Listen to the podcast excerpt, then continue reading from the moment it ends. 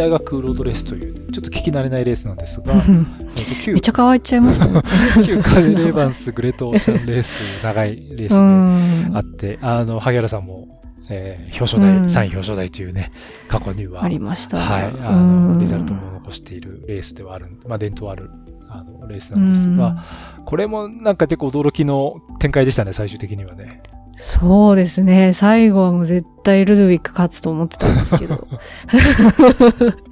やっぱまあ、シーズン初めで、なんて言ったらいいんですかね。本当なんかチ、テストみたいな感じだと思うんですよね。いきなりテストみたいな感じで、うん、もしかしたら、もうちょっと調子いい彼女だったら最後まで生きたかもしれないんですけど、うん、なんだろう、最後のあの、あの住宅街のめっちゃきつい長い坂があって、はい、はい。そこでアタックしてそのままいけるかなと思ったらその後に追いついてきたうんうん2名、はい、あ、そうですね。うんそれがビスマ3の、名、うん。まあ、レインハルトと、はい。えー、UAE のあともう一オダルチェク。名はうん、名前がなんかドメニカなんだっけ？はいわかんない。オダルチェクかな。うん。ポーランド人です、ポーランド。はいはい。若い選手ですよね、これも。。まあ最終的にはビスマのレインハルトが単独で飛び出して、そのまま逃げ切はいりということで、急うにん。スター誕生という展開になりました。うんまあ2位にオダルチェクが入って、3位にルドビックでした。驚きでしたよね、本当に。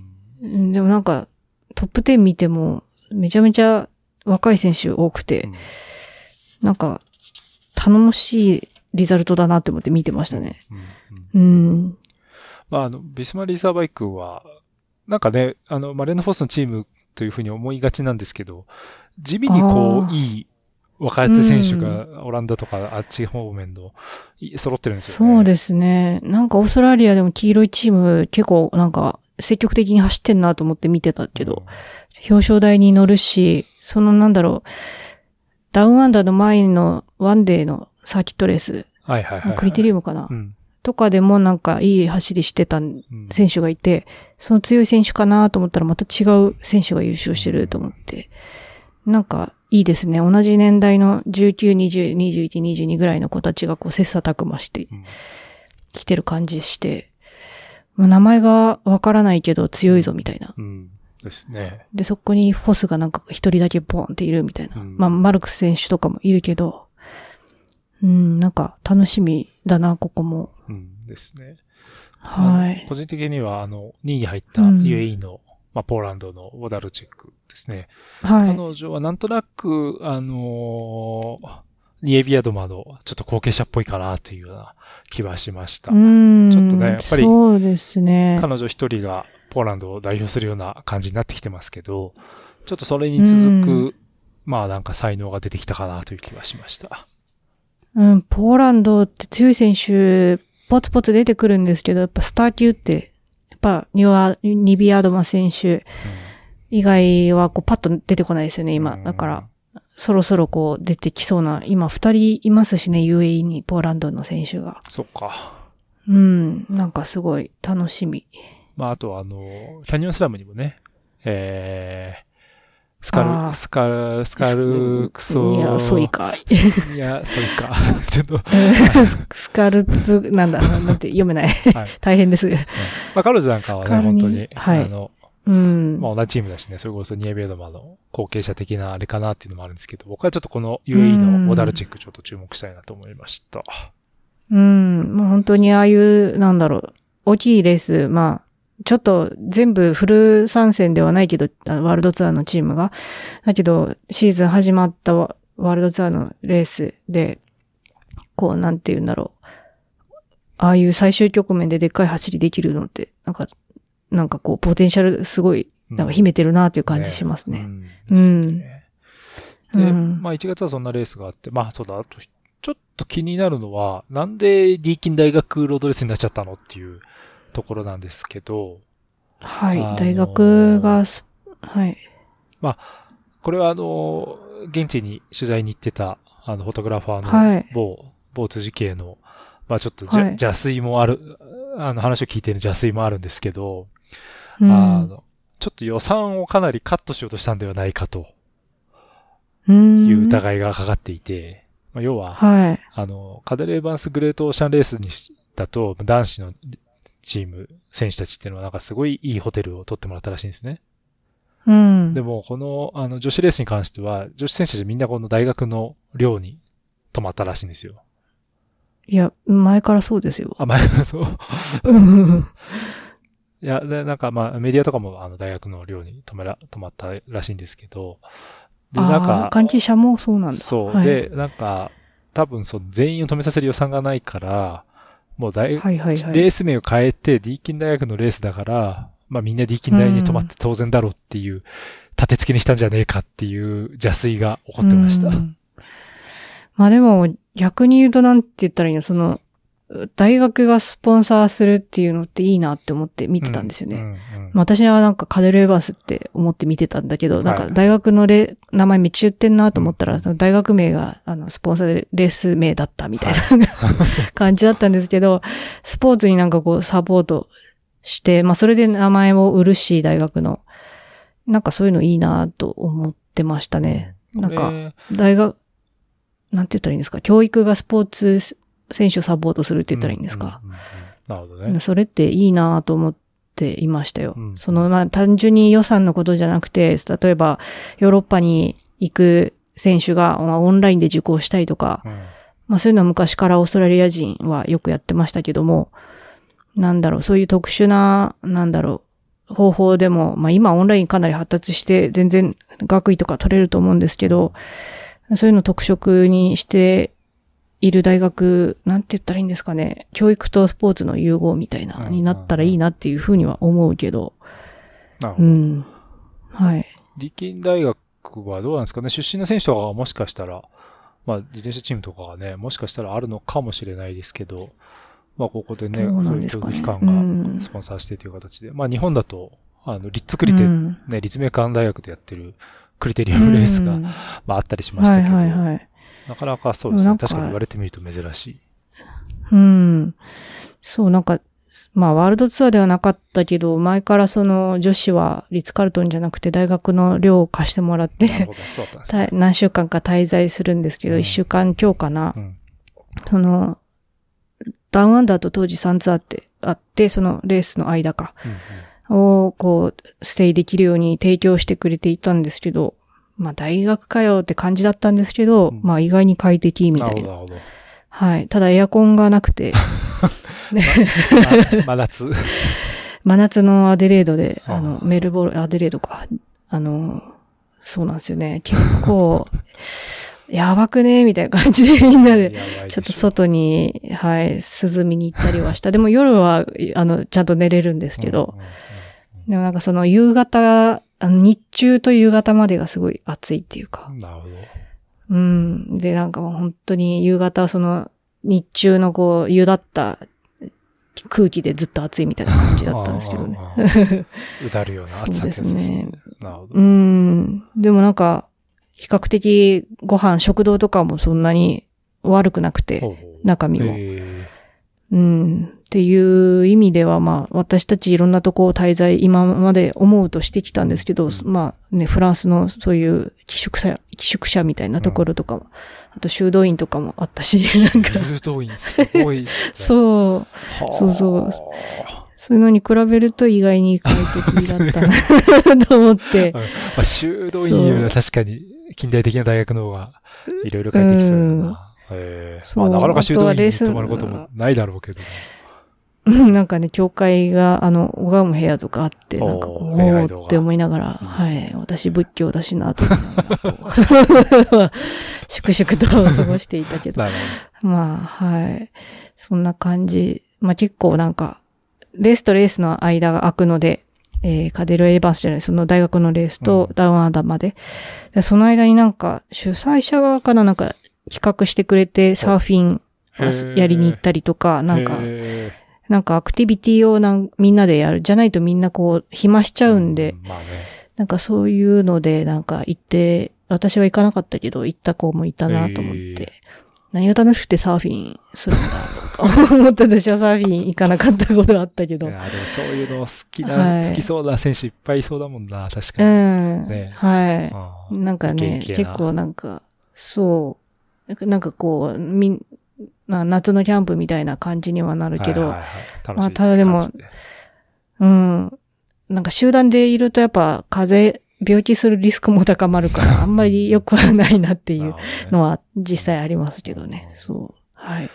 あいや、いいですね。ちょっと思い出話がすいい感じでう聞けてん楽しいですけど。でもね、この大学がスポンサードしてメインの、あの、大会名になるっていうのは、まあ、予算をなんとかっていうのもあるけど、ただなんか、そんだけ大学が自転車レースにまあね。スポンサードしてくれるのってすごくないと思って。うん。確かに確かに。なんか、なんかいいなって思いますよ。うん。なんか、自転車業界のなんか、選手の名とかもいいですし、自転車に関係がある、何ですか、会社だったり企業の名前がバーンってくるのもいいけど、ん。全く関係のないところ、まあ、工具メーカー、まあ、セラテジットとかもそうだけど、うん。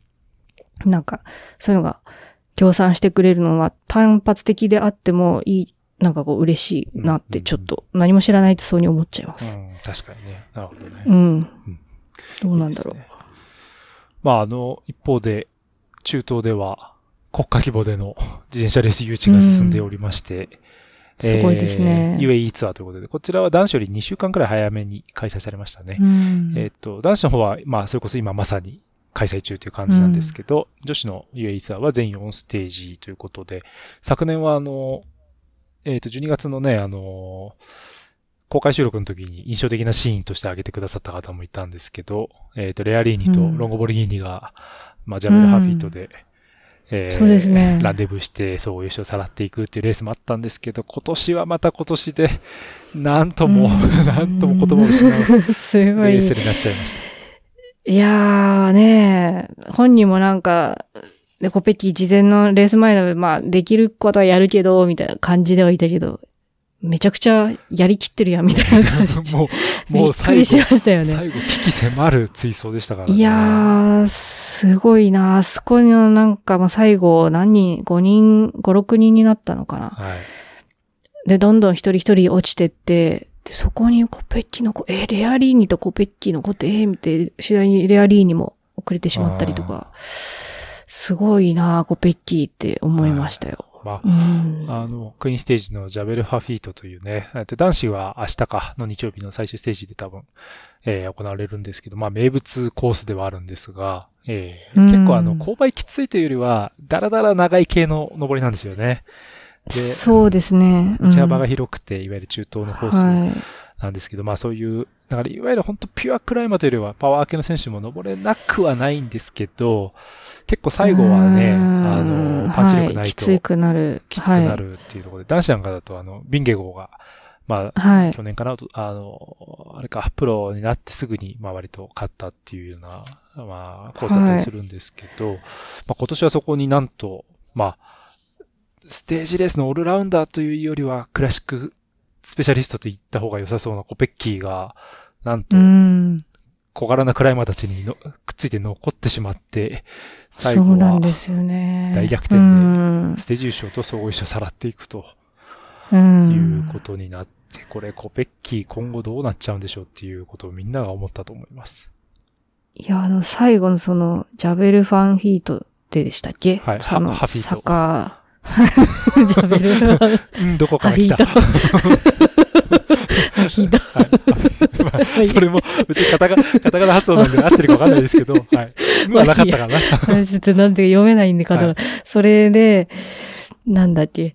まあいいや、その坂、す、コペッキーもすごかったんですけど、うんあの、ふもとの、あの、ああ、そうだ。ウィ、ウィレスがレスがね3キロぐらいおみ引き。ああれがマジで、壮大でしたよ。だって、そこまでステージ2勝してるスプリンターが、鬼のように登り口引いてたら、みんなボロボロこぼれてるんあですよ。れはね。ねえ、もう100人、ねえ、100人ちょっとの集団が一気になんか3、40人にギュッと縛られて、その先頭なんかも超ゴリゴリウィビスが引いてるぞみたいな。あれの、なんか壮大な景色を見たの気分になりましたよ。だから結局なんうか、ん、おー、みたいな。そうだ、これが第3ステージだったんですけど、まあ、その前うん2ステージはウィーベスがスプリントで、まあ、危なげなく勝っていてということで、だから、SD バックス3連勝だったんですよね。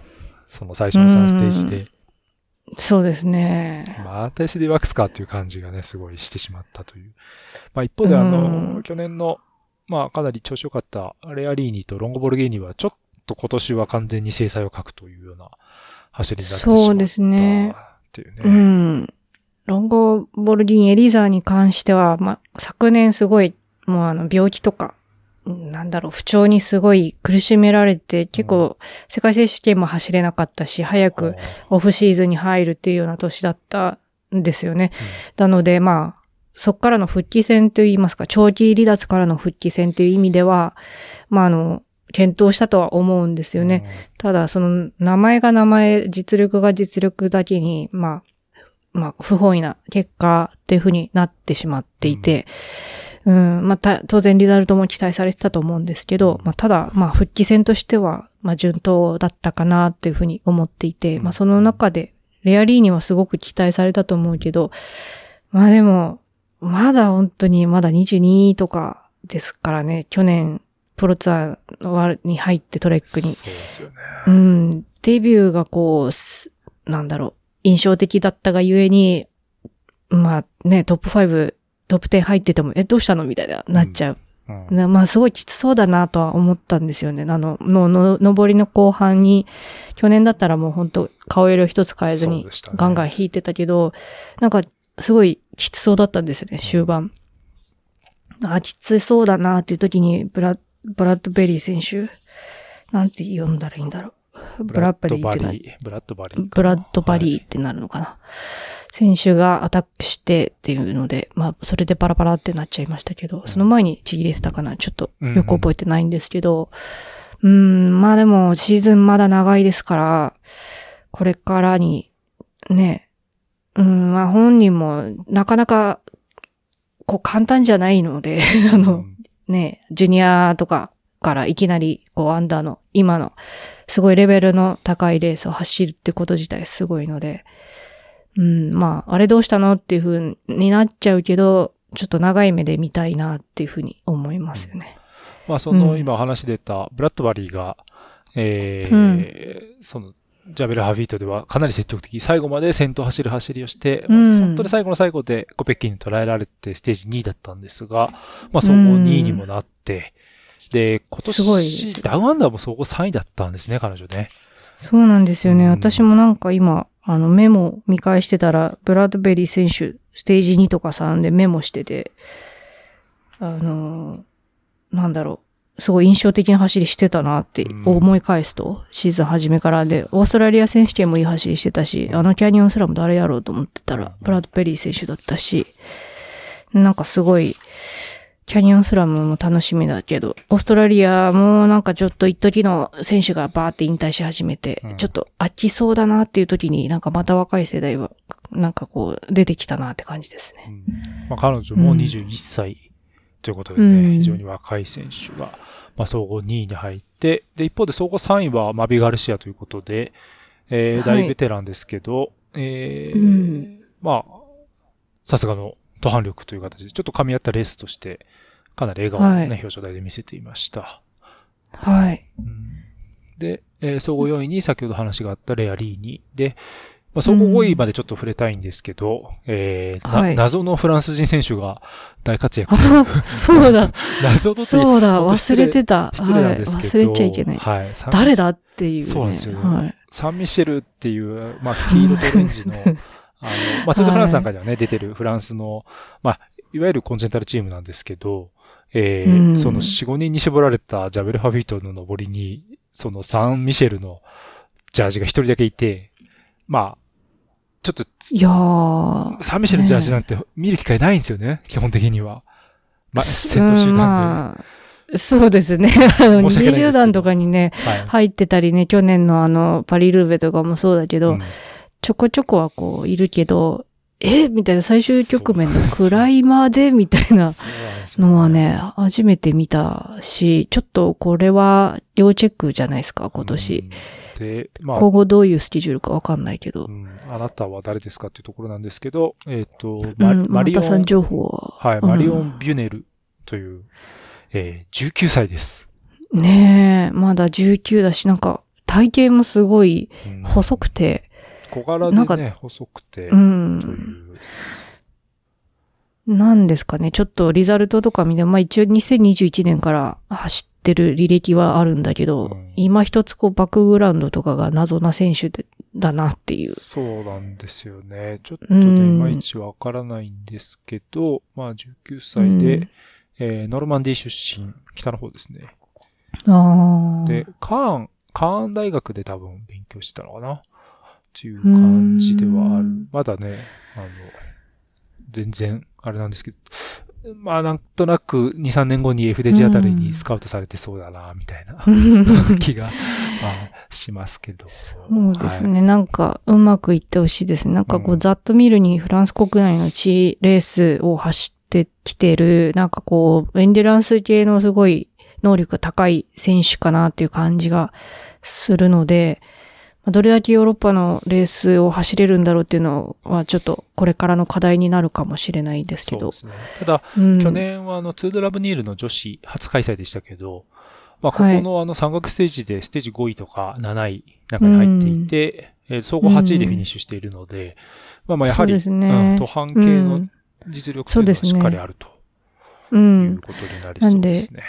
はい。持久力が高くて、まあ、ギガンテ選手とかもそうなんですけど、やっぱどうしてもこう、能力があってもどうしても自転車のロードレースの技術面に関してちょっと遅れを取ってる選手がなかなかこうトランジットできないっていうケースがあって、そこでこう苦しんでしまって、ちょっとこうペースダウンしてしまう。ギガンテ選手も本当典型の、典型的な例だと思うんですけど、うん、なんか、そういう面では、まあ、ちょっとギガンテの選手の話に戻ると、 AG Insurance っていうところに入って、まあ、あの、モビスター、悪いチームじゃないけど自分には合わなかったっていうことを言ってて、まあ、 AG Insurance はヨーロッパのそういうクラシックとかも走るうん。チームだから、そういうところでこう、育成的な指導を受けながら、チームとしていろいろねスキルを身につけていけるんじゃないかなっていうふうに思うんで、このフランスの選手も、能力がすごい高い選手だと思うので、ブル、ブルネル選手っていうのかな？はい。ビューネル、うん。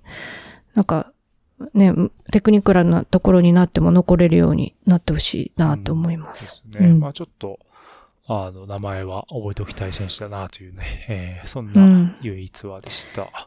すごいですね。で、まあ、あとちょこちょこ、えーヨーロッパでもレースが始まっていてというところですが、まあ、ベルタ CV うんフェミナスという、えーはいこれはスペインのレースかな？ワンデーレースがあって、これはあの、去年の。ツールの新人賞、マイオブランの、えーセドリヌ・ケルバウルという、まあ、これもフランスの若手選手ですが、はい。えっ、と、セラティジットか、それこそ今年ワールドチームになったセラティジット所属の、えーセドリン・ケルバウルが、まあ、独走で勝ったというレースがあって、うん。で、えー同じくスペインで、えーこれも結構シーズン序盤の定番のステージレースですけど、えっ、と、ベルタ、はいバレンシアバレンシアダですね。はい。これがあって、で、これが、えーちょっと久々に名前聞いた気がしますが、えーリドルトレックのバルサモがステージ2勝を挙げていると。うん、そうですね。あの、ちょうどまあ、SD ワックス、あれ ?SD ワックス走ってたのかな、えーと、ちょっと SD ワわックスからない。は総合優勝をしております。したんだ、そうだ。すいません、マネのみさん走ってた。はいすいません。いきなり。そうだ、走ってたけど、その、ウィベスとかがいなかったのか、ねスプリンターが来てなくて、まあ、まあ、順当といえば順当だけど、でも、ちょっと最近勝ちから遠ざかってたバルサモが久しぶりになんかこう、復調したかな。2勝ってすごいし、うんなんか良かったなって感じがしましたね。はい。まあ一方で、あうのん、いつかの世界戦をじゃないですけど、えっ、と、バルサモの後陣を排したのがマリアノ・フォスだったということで、えーまあうん二度のステージに2位という結果に終わっているということで。ちょっとフォスが来た。戻ってきた。戻ってきてるけども、あの、だ いつもちょっとだいぶ2位になるっていう感じが増えてきちゃったかなっていう気もね、しますね。ああ、でも、すごいことなんあです すごいことねなんですけど。いや、もちろん。笑っちゃうぐらいすごい。いや本当にすごくて。まあでも、あの、彼女ここに来、なぜここを走っているかっていうと、まあオリンピック当然狙ってると思うんですよね。はい。で、スペインでこう、レースに復帰しながら、うんちょっと、これからちょっと楽しみだ。あの、クラシックシーズンが楽しみですね。うんですね。いつまで、あの、そう、注目、フェイバリと注目に入るんやって感じしませんか？そうマリアンのボス。すごい、すごいですよ、これ。いや、うん15年前どころじゃ聞かないですからね。もう。いや、本当になんか、今その若手が、もういきなり、何？んもう、レムコとか、もううん何？神の子みたいな、なんかその感じになってるじゃないですか。で、マリアンのボス19歳で世界戦のエリート勝ってるし。なんかもうそのが元祖みたいなとこありますよね。で、うん、元祖なんですよね。ずっと強いっていう。そううん、そうなんですよね。だってせ、シクロクロスなんか世界戦8回勝ってますからね。ちょっと意味がわからないんで意味が。わからないんですよ。うん、もう一通りタイトル持ってるんで、ピストもそうだし、トラックの方もそうだそうし。でオリンピックもね、労働持ってますからね、言っても。うん。でもほな、何がそこまで走らすんですかみたいないう感じですけど、やっぱり、な リザルトに乗ってるのがすごいなと思って。まあ、彼女どうですかね、多分ほぼ唯一取ってないタイトルがパリルーベかなと思うので、まあ、そうんれもね、この3年くらいしかの話なんで、当然なんですけど。そうですはいね。二度確か2位になってるのかな、まあうん。そういうのもあるんでね。いやー、本当なんだろう、一時よりかは、まあ、確実に力落ちてるっていうのはあるんです、と思うんですけど、でもどうなんだろう、周りも上がってきてるうし、んね。うにん、なんとも言えないですけどね、ずっと名前がここにあるっていうのすごいし、はい。まあバレンシアーナ、なんかこう、毎日じゃないけど、何放映あったじゃないですか、YouTube で。はいはいはい。はい、地元局かなり頑張ってくれててうんうん嬉しかったんですけど、うんあれも復帰してたシャンテル・ブラック。ああ、そうだなん。で私 SD ワークス着てましたけど。そうだよ。め っ今、ちゃしれっと言いましたね。すいません。ちょっとね、すごいこと言っちゃいましたよ、はい本当に、はいシャンタル・ブラックがね、あの、うん、3級明けかな？産後はい。から。とはい。いうことで、まあ、か彼女も元世界チャンピオンということで、うん。また強力な戦力が、えー SD ワックスに戻ってきたということにはなったんですけど、まあそのレース自体は、バーレン・ロイセルが SD ワックスですね、区間勝利と総合優勝。で、うん、えー上り系ののクイーンステージは、ニアム・フィッシャー・ブラック、彼女も SD ワックスなんですが、えーステージ優勝ということで、そうだよ。やっはい。ぱり SD ワックスだったなっていううん。レースになってフィッシャーブラック、あの、見てた。なんで私レース見てた？そう、あの、フィッシャーブラックと、そう、レアリーニーの、あの、バトルも良かったですよね。いいですね。なんかちょっとタイプ似てるというかね、小柄なそうそうクライそうそう。マー同士、若手クライマー同士っていうう、ん。ちょっと熱いバトルが良かったですね。そうですね。で、フィッシャーブラックは、なんと、去年のスペインの、ちょっと、どっちか忘れちゃったんですけど、うんあの、バスクか、フエルタかどっちか。はい。バスクだったかな？なんか、あの、か、狙ってるレースで転んじゃってみたいなのがあったんですよね。うん。で、まあ、フォレリングが取ってなんとかっていうのがあったんですけど、なんか、強かったけど、こう、なんて言ったらいいんだろう。勝ちに恵まれなかったのが去年っていうイメージだったから、うん今年は初めから勝ててよかったなっていう感じがしました。なんかその裏でね、えっと、男子レースも行われてたんですけど、えー、スペインのレースだったかな、あ、弟？そう、はい。えー弟だっけ？お兄ちゃんだっけえっ、と、フィン・フィッシャー・ブラックというね、あの、うん。UAE チームエミレッツの、あーまあもうまさに最近ではエースも張ってるような選手ですけど、彼も、まあポコポコっとうん。この序盤に、シーズン序盤に、そうですね。勝利重ねてということで、かなりフィッシャー・ブラックうん。兄弟が活躍した2月、ね1月2月ということになりました。そうですね。すごいですね。うん。兄弟で。あんま男女で強いってそんなに、あんまり そっか。あ、でもコン、コンソンニとか、コンソンニ兄弟どうですか？あ、まあそうですね。コンソーにもそうか。まあね、ちょっと時期は違うけど、ロンゴボルディーニもそうだし、あそうです、おね。兄ちゃんプロ選手だったし。まあ、あとは、あの、うんノルスゴー兄弟もね、頑張ってますからね。あ、そっか、はいそっかそっか。なんだかんだ、ちらほらいまうすね。ん、うん、そうですね。はい。まあ、そんな、ちょっと駆け足でしたけど、まあまあ、もう、これでもう本当シーズンはじ、本格的に始まると、1ヶ月に1回で追い切れなくなるパターンがもう今からよ予想、予見できるというか、感じもしますが、ま ちょっと最近のことすぐ忘れちゃあ、った。そうなんですよね。ダメですね、いや、ももう。う一言言えないですけどダメだな、はい本当はい。まあまあ、ただ。萩原さんはね、うちょっとこの後また、あの、緊張感を高めて、レースを見られるかなと思うんですけど、というのも、うんえーっと、3月ですね、来月にも、もうでも来週か、来週末ですね、うんえー、あ解説初登板が待っております。うんビアンケということで、ストラデビアンケドンネ女子のおストラデビアうンケん。ですね、3月2日の、えー午後8時5分から、えー、J スポーツ4オンデマンドはい。でということで、去年もやられてたんですかね。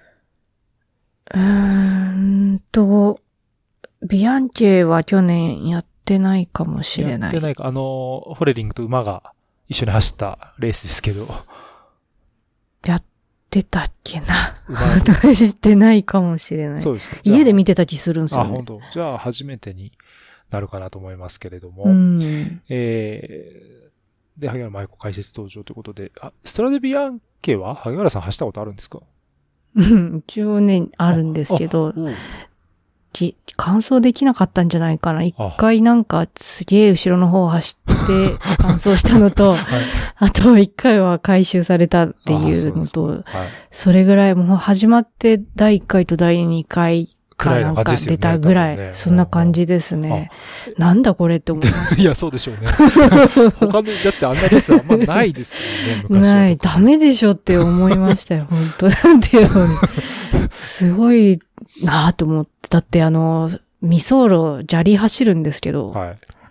白い道。な白い道で、しかもなんか、農業機械車、農業車って言ったらいいんですか、はい、はい。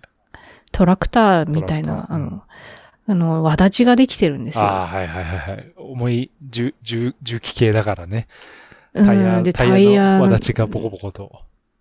で、すごい深くガーって刻まれてて、だから走れるとこが真ん中か、もう草むらかみたいな。でもほとんど1ライン、1ラインとか、そんなところとか出てきちゃって、うん思想をしながら、ここはここしか走れないぞとかって言ってるんですけど、もう当日もみんなであんなとこ突入したらもう、カオス。さよならですよね。で、なんか、実際、うんその、まあ、多分展開的には、ちょっとね、うん集団の後ろの方になっちゃったのかなと思うんですけど、うん。もう落車とかも結構多発してたんですか、えー、落車も、うん、まあ、ありましたけど、なんかもう、それどころじゃなくて、何も、みんなバラバラになって、あんま覚えてないですよね。なんかまあ、落車する人もいるけど、でも他のレースでも落車する人いるし、うん、なんか本当なんですかね、石畳の登りとか、まだ石畳ってこう、走り方があって、うんうんあのギアを落とせとかなんかこう言ってくれるんですよね。はいはいで、後ろに体重かけて、みたいな。はいはい。じゃないと、あの、跳ねるから、うんみたいな感じで教えてもらって、まあ、そうやって走ったり、それできないんですけど、まあでも、そういう、あ石畳走り慣れてる選手もなんかもう、こう、砂利どうしたらいいかわかんない、みたいな。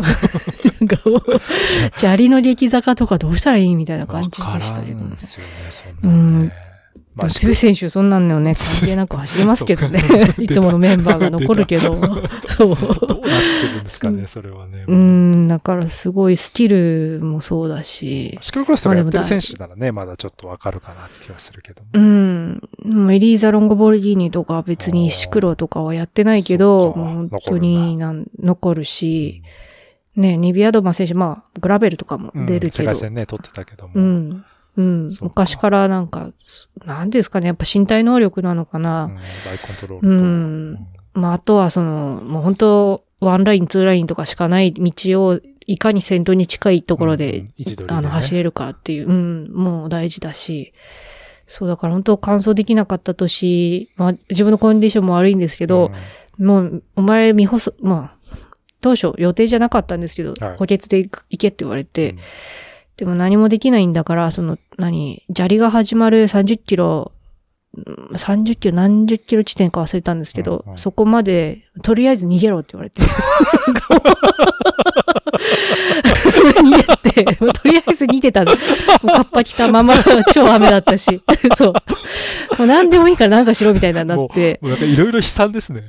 でそう。でも私実際そうだから、もう本当に、もう、ここの砂利始まるまで逃げればいいからって言われて、で、なんか逃げれたんですよ。一人つ、一人ついてきてう、ん二人で逃げて、もうカッパ着ながら、もう、走って、でももう本当に砂利入ったらもう、わっさーってみんなバーって入ってきて、もう、な荒波に飲まれ、でそのままなんかもう、わーってなって、そう。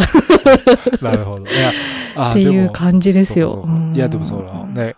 完走できなくてみたいな最初話があった時に、な、なんうんか、ただ沈んだのかと思いきや、やっぱそういう仕事してたっていうところは、さすが。いやいや、仕事じゃないんですけど 仕、事してるでしょ。本当にな、本当に何にもできなくてっていう感じですよ。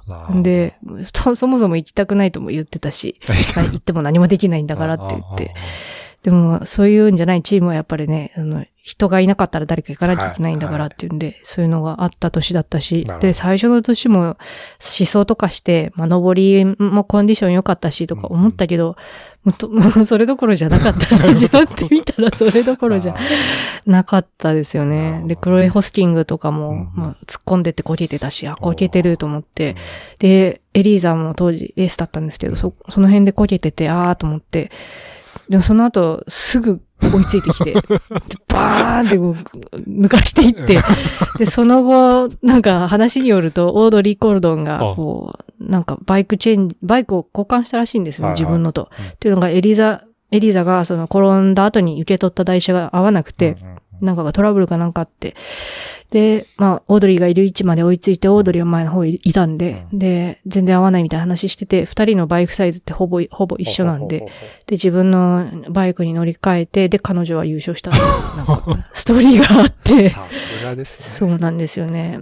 で、その、エリザのバイク、台車に乗ったオードリーに私も追いついて、で、なんかもう、とりあえずゴールするぞみたいな感じで二人でなんかこう、走った思い出 なるほど。が、それただ第一大会だったんだと思うんですよね。なるほどあうん。ーちゃんとその、わだちを残してきたということでね。残してない、残してない。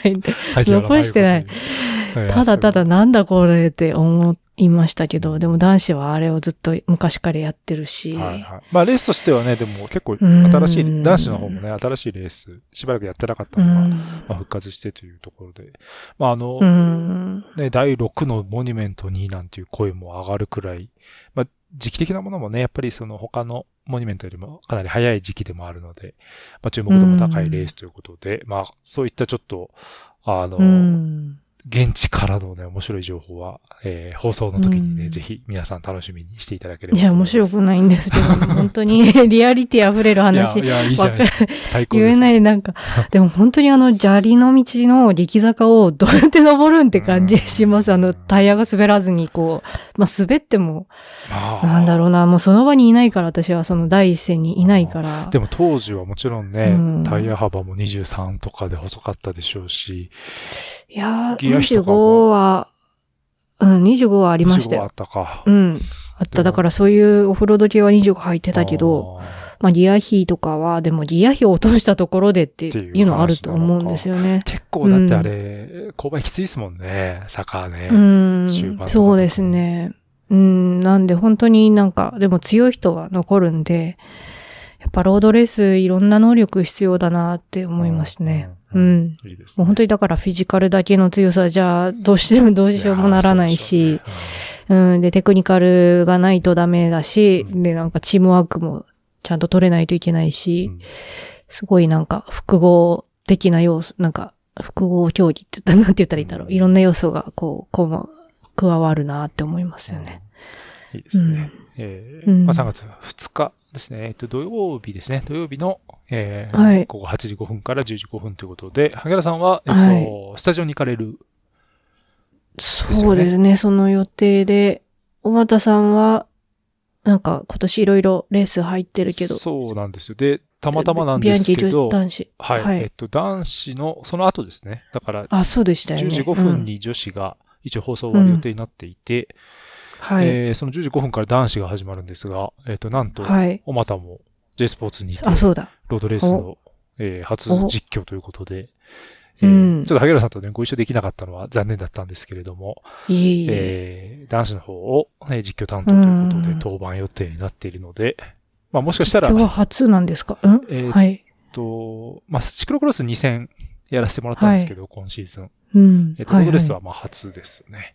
いはい、おーはい。まあちょっと。いいですね。はい。あの、うん まあよりによって解説が、えー辻系ですので、ああ、割とやりやすいですね。うん気楽に、うんまあそういうふうにしてもらったのかもしれないんですけど、えーうん。まあ辻君はあの、シエナにずっと留学してたんで、はい、あの辺の道もすごい知っているということでね。詳しいですよね。うん、以上ないうん人選かなと思いますが、まあ、もしかしたはら、いスタジオの前後でお会いするかもしれませんが、はい。そうですね。うん。よろしくおはいその時は願いします。いや、よろしくではないな。無視しないでください。そうですね。なんでですか？すごい嫌なやつですね。無視。そこで、すごい嫌なやつです、ね。方する理由ないですけどね。うん。ないですね。はいもう、したらすなわちこのラジオはもうなくなるとそいううことに。なりますけど。はい。そんうんな、そんなこと言わないでください。はいはい。で、はい えーっと、ただ、えーっと、次の女子のレースが、おそらく、うんえーっと、パリルーベファームになるかなというところですので、またちょっと1ヶ月くらいね、えー空いてしまうのはちょっと残念ではあるんですが、えーうんまあ、そういう意味でもね、えー3月2日の、まずはストラデビアンケドンネ女子レースの方をね、お見逃しはないように、はい。えーご覧いただければと思います。そうか。ん？ん？ストラデビアンケの後に結構開く。飽きますよね。1ヶ月くらいは。パまあそのリルーベファー間ム、だと、はい。レースは結構あるけど、ワールドツアーがポツポツないってことなのか。まあ、アルフレッド・ビンダとかね、あのそうですねビンダはあるんだけどヘッド、ハーヘイランドとかハゲランド、レサミュン。はあるんですけど、えっ、と、放送がやっぱないですよね、あの辺のレースはね。うん、あ、そうですねそう。はいアルフレッド・ビはい。ンダとか僕見てみたいんですけどね。なんか、あれはイタリアの、なんか、ローカル客が結構なんか映像を届けてくれてる気がして、なるほど。なんか割と毎年見てる気します、あ。そうですか。あ、うんちょ。っと見てみよう。あ、現地でってことですか？いやいやいや、あの、放送でね、しっかり見たいなと思って。